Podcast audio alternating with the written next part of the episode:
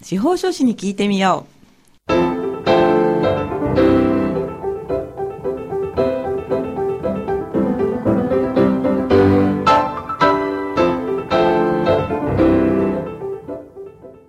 FM 大白をお聞きの皆さん、こんにちは。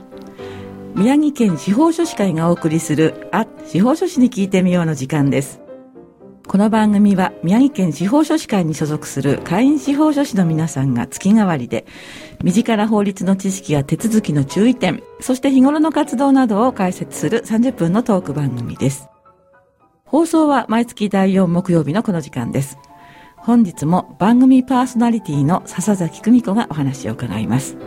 さて、今月はこちらの方にお越しいただきました。それでは自己紹介をお願いいたします。はい、皆さんこんにちは。宮城県司法書士会会長の車塚淳です。どうぞよろしくお願いいたします。よろしくお願いいたします。昨年に引き続き、私はお目にかかるのは2回目なんですけど、ラジオ自体、この番組自体はもう3度目のご出演なんですよね。あ、もう3度目ですかね。そうそうですね。あ、そうなりますね。はい。今日はどういったお話になりますか？えー今日はあの宮城県司法書士会で立ち上げました、はい相続登記相談センターについて、はいあの皆さんにお話ししたいと思います。どうぞよろしくお願いいたしまよす。ろしくお願いいたします。相続登記相談センター。はい。何か建物が別なところにできるんですか？えーそうではなくてですね、あの、宮城県司法書士会のはい。中と、はい。あと、まあ、今ある相談センターの方に、はい。あの、併設いたしまして、はい。えー相続登記は司法書士へということをスローガンに、はい。まあ、相続に関する、はい。えー相続の前から終わりまで、登記を中心として、皆さんの、あの、ご要望にお答えできるように、ご相談に応じております。そうするとなんかワンストップサポートみたいな、そうですね。そんな感じになりますか？はい。もう、あの、まあ、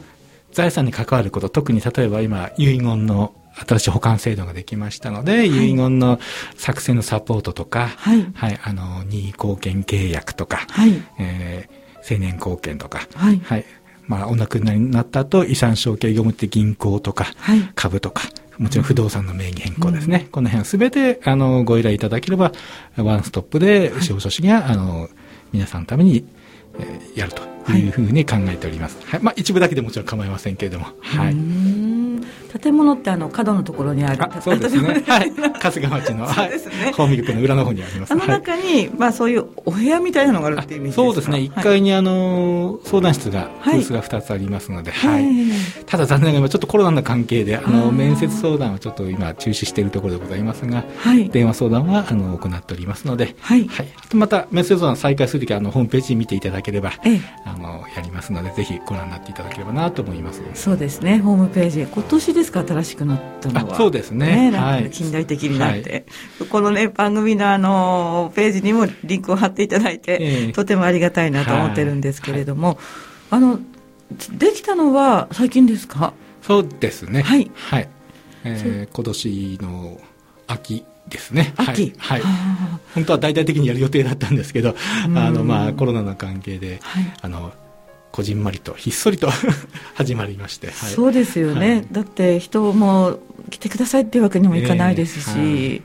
ちょっと残念なスタートではねねあるんですけれど立も派な、あの、上りとかも作ったんですけどね。本当ですか、はい。上り？はい。今もあるんですか？あの、まだ飾ってないですね。あの、作っただけで。あは飾る前なんですね、なん先ほどのお話では、宮城県だけではないとい。伺ったんですそうけれども、ですね。あの、日本少子化連合会という、まあ、上部組織と一緒になって、全国で、はいあまあ、相続登記や少子支援ということで、はいあのキャンペーンというか、はい相談センターを随時いろんな単位会で今、はい開設しているところでございます。はあでもとてもいい活動だと思います、今ふっと思い出したんですけれども、あの車塚さん犬神家の一族とかって覚えてます？ありましたね。はい。なんかあれ遺言を開けるときって弁護士さんじゃなかったでしたっけ、あ、なんかそういう詩もあったかもしれませんね。そうなんですよ。ああいう映画を見ちゃうと、はいなんか弁護士さんしかやらないのかなと思うと、ええそれは大きな間違いで、ええ実際は司法書士の皆さんの非常に得意とされるところですね。そうですね。うんあと、まあ、実質証書遺言って自分で書いた遺言は、本来は開けちゃいけないので、はい開けないで裁判所に持ってって、はい兼任手続きとしていただいて、はいそこで本当は回復するのが、あの、正式な手続きになりあ、ますね。そうか、今ちょっとえ映画の話。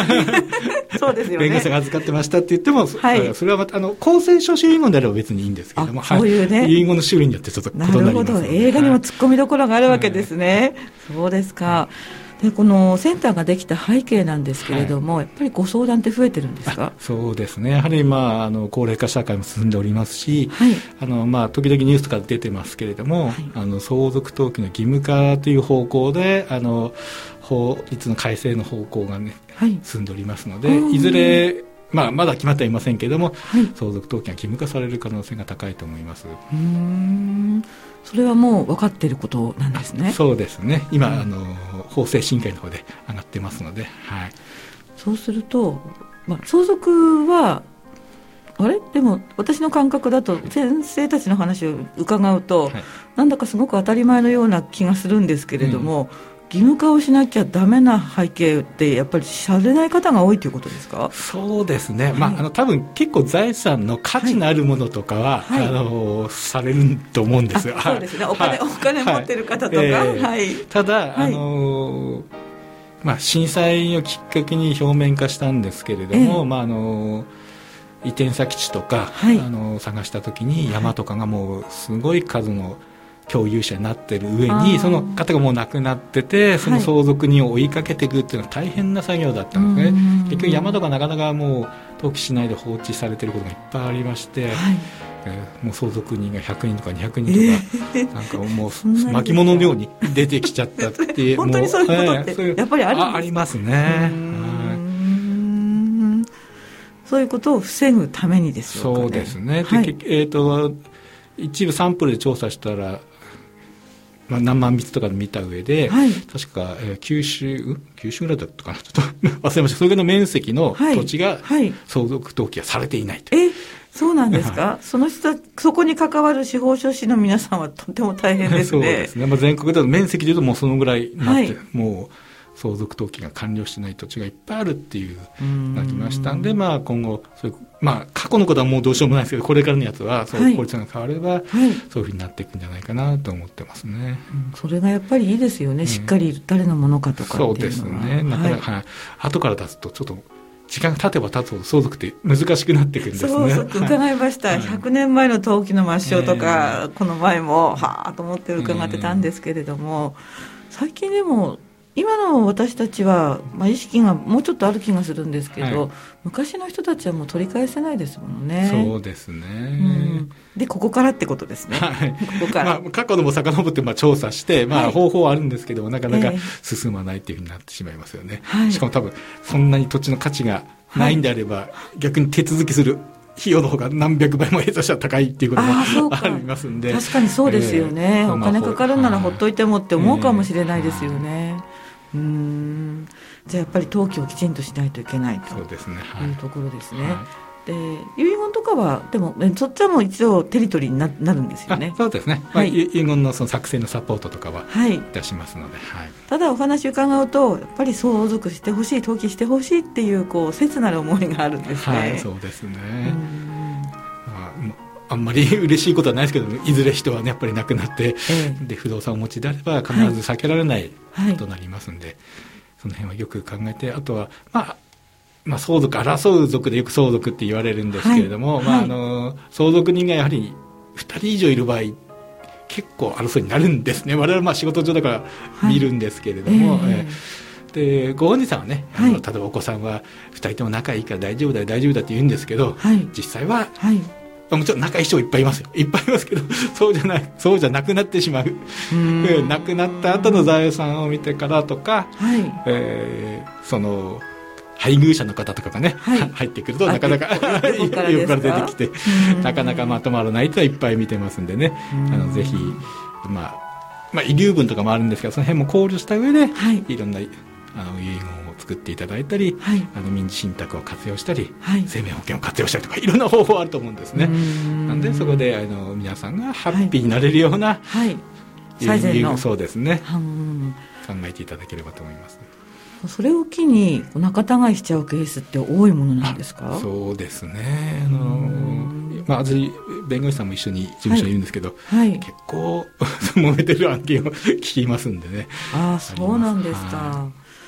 なんかねもともと仲悪いっていうんだったら、まあ、ドラマではないんですけれども、はい、まあなんていうか妥当な気がするんですけれども、えー、仲良くてもそれを機にっていうとよっぽどなんか、まあ、揉める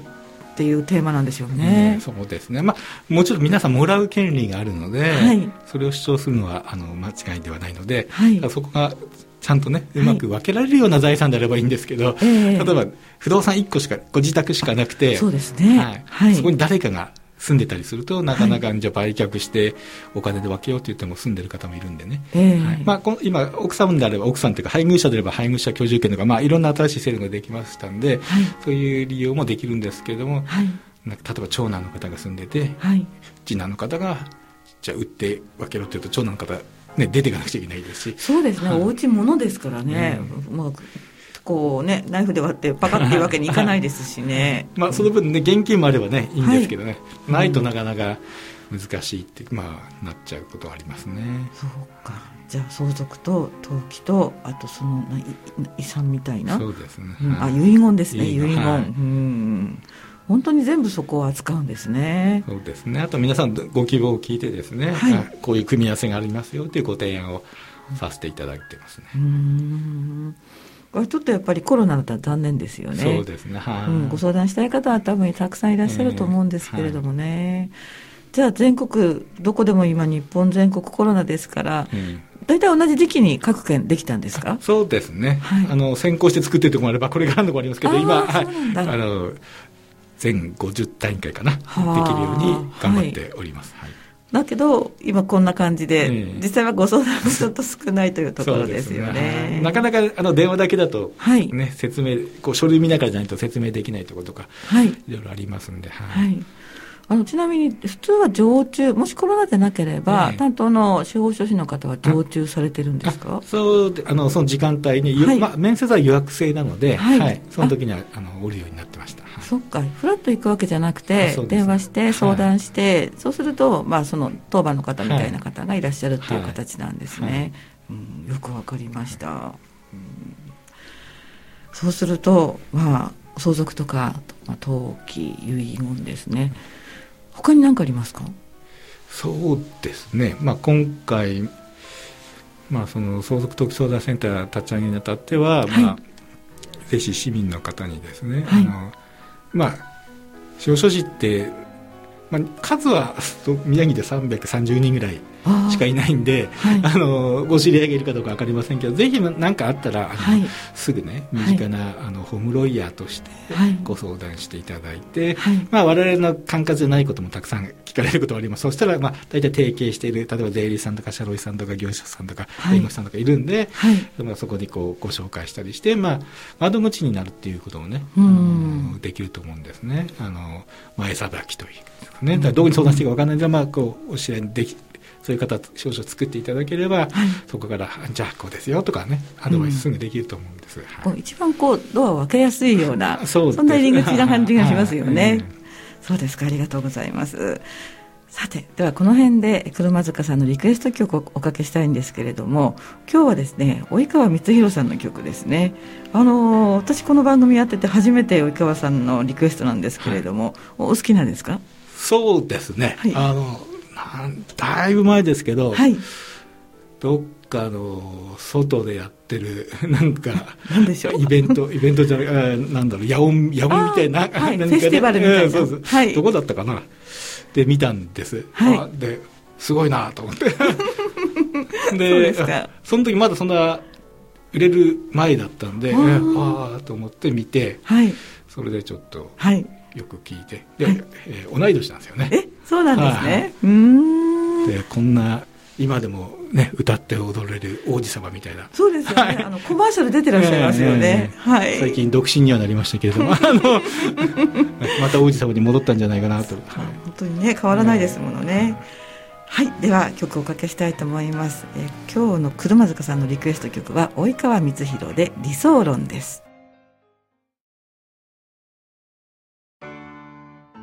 はい、お送りした曲は及川光弘の理想論でした。本日は宮城県司法書士会の車塚淳さんですね。申し訳ございません。車塚淳さんに、えー、相続登記相談センターについてということでお話を伺っております。後半はそれに関してはフリートークでいくような感じでよろしいでしょうか？はい、お願いします。はい、お願いいたします。えー、ではまず最初にですね、えー、相談センターの電話番号こちらをお伝えしてもよろしいでしょうか、はい、お願いしますまず電話番号ですが仙台022-221の6870仙台022-221の6870月水金ですね月曜日、水曜日、金曜日の13時半から16時半までの受付となっています。えー、022221の6870月水金の13時半から16時半までということですね。そうすると司法書士会の方が相談センターですってこう出るような感じですかそうですね。はい、はい。今、あの、ちょっと面接相談中止している関係ですごい電話が混み合っておりまして、なかなかつながらないっていうお叱りをよく受けてるんですが。そうなんですか。はい、じゃあ電話の方はもうすごいこう、いっぱいそうですね、来てるので、申し訳ないです何回かかけていただくか、はい、時間を置いて、はい、またかけ直していただければと思いますどうぞよろしくお願いいたします。やっぱりそうなんですね、うん、来れない分だけということですよね。うん、その方たちはコロナじゃなければ、あの実際に会館の方に来てご相談されてるっていうことですか？そうですね。内容によってはあの、電話で済むこともあれば、はい、あとあの最初から面接相談のご予約いただいていることもありますし、はい、はい、まあただ今ちょっとできない状況なので、とりあえずはまず電話で。ご相談承ってもしその後なんか司法書士が必要であれば、はい、あのお近くの司法書士が紹介しておりますので、はい、ぜひあのその司法書士の事務所とかでお話ししていただければなとは思います、あとは個別にというか、はい、そうですね。はい、ねちょうど曲の間にねあれもできなかった、これもできなかったっていう話も伺ってたんですけど、えー、本当はなんかこう報道発表もするはずだったんですね。もう立ち上げた時に大々的にですね、あの記者会見とかやって、あの相続相談センター立ち上げましたと。相続登記はぜひ司法書士にっていうのをこう周知したかったんですけど、はい、なかなかできない状況で、はい。えー、せっかく作った上りも 倉庫にしまってあります、はい、ちょっと上りに何かこう、心の声を今日さっきからすごく感じるんですけれども、えー、そうですよね、一つのセンターを、まあ、作るっていうのはちゃんと告知してちゃんと運用しないとそうですね。あまり意味がないですね、はい、皆さんに分かっていただかないと。はい。じゃあぜひ、もうこのラジオを利用してたくさんたくさん言っていただければいいかなと思うんですけれども、はい、うん。どうでしょう。もうもっともっとたくさんの人に知っていただくには他に何かありますか？そうですね、はい、まあ、ちょっとコロナの影響というかあのによって我々の研修とかも今 Zoom とか、はい、ウェビナーとか、はい、そういうのやってやってますんであの、えー、今今後あと他団体と、はい、あの協力して、あのそういうのセミナーとかやる予定がありまして、ちょっとまだあのはっきり日程とか決まってないんですけども、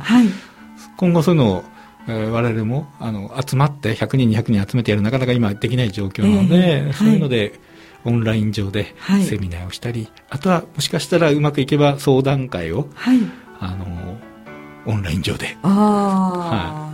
ただなかなかそうですね、つないでいただければね、はい、あのシステム的には我々もできるんですが、受け手というか、あの相談者の方がそういうことができるかどうかというのはちょっとなかなか、まあ今スマホがあれば大体できるので、そのくらいになりますかね。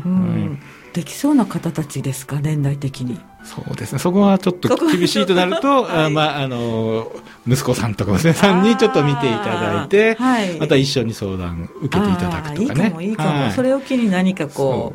う、ううん、こう、若い人と仲良くしながら相談するのもいいかもしれないですよね。うん、今全部オンラインになりましたものね。そうですね。まあ便利な面もあれば、なかなかちょっと寂しいところもね、ありまして、あの、全然皆さんとも会えないし。会えないですね、本当に会えないですよね。あとお話ししててもうなずきとかをきちんとしてくださらないと なんかこう誰に向かって喋ってるんだよって、気になりませんか、はい、あの講師の方よくおっしゃってます。はい、誰もいなくて一人っきりでやる方は、はい、もうわからないので、はい、何人かを画面に映すようにしてます。何人か？我々のこう役員とかだけでもこう、はい、画面に共有して 見ているところを映すように。あなるほど、そうじゃ本当普通は一般でもうただウェビナーだともう流しっぱなしなんですけど、はい。えー、小野先生がこう反応を見れるように数人だけはこう顔を映して。そうですよね、はい、以前テレビで見ましたけれどもこううなずいたり、うん、こうアクションがあるとやっぱり違うそうですものね、えー、そうですね。そうなんか顔が映って笑ってくれないと寂しいってこの前講師の方がおっしゃってみんなでおっとっとと思って慌てて「ね、丸丸なんてこう手で作ったりして、ね、はい。なんか講師の方がね渾身のネタを仕込んできたのに。受けたのか滑ったのかもわからないと なりますね。もう講師は何度か務められたんですか？私はまだこれになってからはしてないですねあの招いてやっていただいてるのが多いですけど、はい、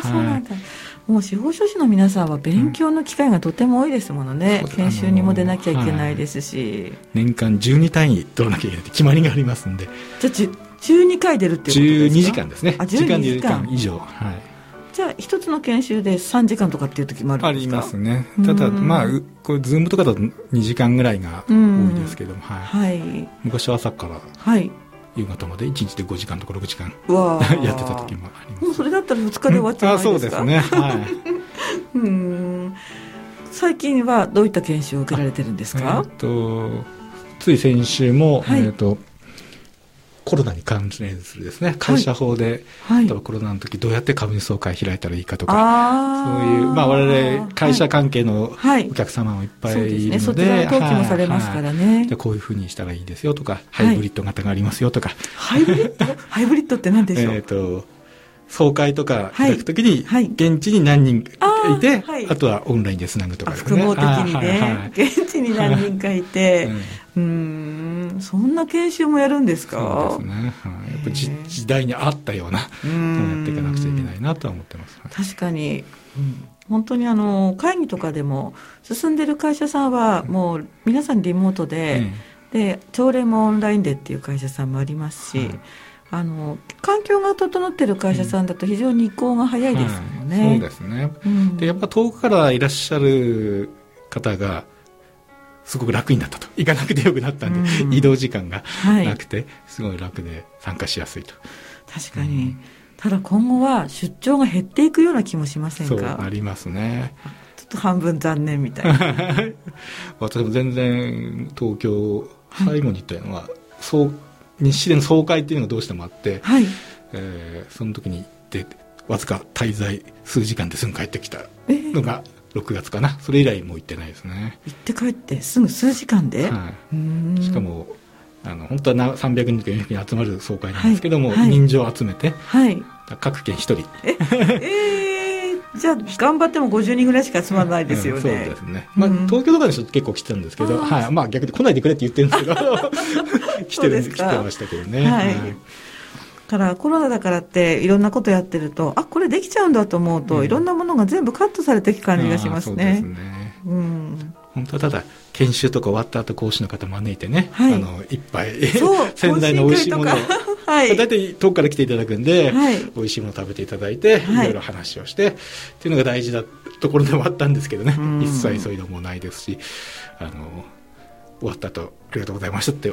あの牛牛タン送るぐらいで 終わっちゃいますね、はい、そうですか、もう物でこう差し上げるみたいな、寂しいですよねそれもね。やっぱりあの平面だですからリモートだと、うん、情報量少ないじゃないですか、こう立体でこう見るといろんなこう返ってくるものってありますけれども、あんまり勉強した気しないかもしれないですよね。うんじゃあとこう出張も少なくなって、はい、でご相談も少なくなってっていうところですね。そうですね。まあ、直接会うのはなかなか難しい。うん、まあ、でも、皆さん普通事務所で、私もそうですけど、事務所に相談いらっしゃる方は別に普通に 来ますので、別にそこを、あの、拒否してるわけでもでもないんですけど、ね、はい。あの、ちゃんとあの、透明なやつ、事務所の付けに、はい、ありまして、はい、あの、私も、なんだ、消毒のなんかを置いて、はい、セットしてお待ちしてました。そう、このアクリル板みたいなやつですよね。そうそうそうはい、はい。うんうん、わかりました。最後にあとまあ残り23分ですけれども、はい、コロナに関して司法書士の皆さんに増えてるご相談ってありますか？そうですね、はい、まあ、あの表立ってすごいまだっていうのはないんですけど今後やっぱり相談がちょっとずつ増えてきてるのが、まあ、あの仕事がなくなったとかそれで借金返せなくなっちゃったとか、はい、あの住宅ローンが払えないとか、はい、そういうまあおか、まあ、お金に関する問題とかですね。はい。あとはまあ会社関係ですね、はい、あのやっぱ資金繰りの問題とか、はい、まあ、その辺では私たちできるのはあの持続化給付金とか家賃支援の給付金の相談についてはあのこれもあの無料で行っておりますのでぜひ必要あればあのご相談いただければなとは思っております。給付金もご相談できるんですか？あそうですね。はい。え本当知らなかった、なんとなく。たただ我々は代行するわけではないので相談ですよね。はい。はい、でこういうのありますよこういうのありますよってで手続きもしここここわかんないんだ。こう一緒に見てね。あのどこまでやるかですけど。あの代わりにはできないので、はい。相談には、はい。あまあそうですね。補助金とかみんなそうですけれども、えそれは意外でした、うんなん。かえそんなことに司法書士の方のお手を煩わせていいのかなってちょっと思うんですけども、そういうことではないんですね。そうですね。だ結構私も見てみたんですけど、はいあの書類を揃えるのが大変ですねあれうねー ん。そうですね、え。うんそれさえ揃えば別にそんなに難しくはまああとはインターネットが使えるかどうかの問題ですけど。確かにネット経由だったりとかでしますからね、うん、だからネットでやることに慣れてる方はいいんですけれども、そうじゃない人はちょっとやっぱり大変かなと思いますよね。そうですか。今日はね、まあ、ちょっと後半フリートークということで、えいろいろ聞きたかったことを伺ったんですけれども、最後に、まあ一言何かあお聞きの方にあれば、あはい。30秒ぐらいお話ししていただいて終わろうかなと思うんですけれども。あの、我々は司法書士はですね、市民の身近な法律家、ホームロイヤーとして、えー常にそばに行きたいいたいなと思っておりますので、何かあったらぜひお近くの司法書士にご相談していただければと思います。あいいですね、どうもありがとうございます。はい、